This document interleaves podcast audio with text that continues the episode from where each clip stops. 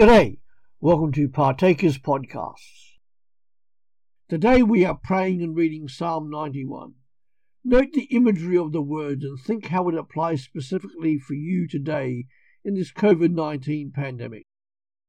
Whoever dwells in the shelter of the Most High will rest in the beauty of the Almighty. I will say of the Lord, He is my refuge and my fortress, my God in whom I trust.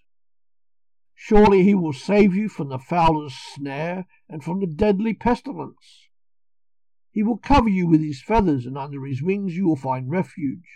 His faithfulness will be your shield and rampart. You will not fear the terror of night, nor the arrow that flies by day, nor the pestilence that stalks in the darkness, nor the plague that destroys at midday. A thousand may fall at your side, ten thousand at your right hand, but it will not come near you. You will only observe with your eyes and see the punishment of the wicked. If you say, the Lord is my refuge, and you make the Most High your dwelling, no harm will overtake you, no disaster will come near your tent. For he will command his angels concerning you to guard you in all your ways. They will lift you up in their hands, so that you will not strike your foot against a stone.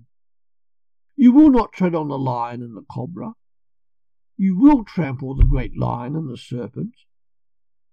Because he loves me, says the Lord, I will rescue him. I will protect him, for he acknowledges my name. He will call on me, and I will answer him. I will be with him in trouble. I will deliver him and honor him.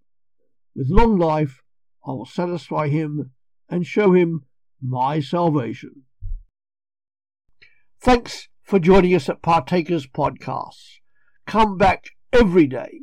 Visit us at our main podcast site, w w w dot partakers dot co dot u k, where you can download or listen to any of the three thousand podcasts we have available for you to interact with. You can visit us at pulp theology dot com, where our books are freely available for you to purchase. See you later.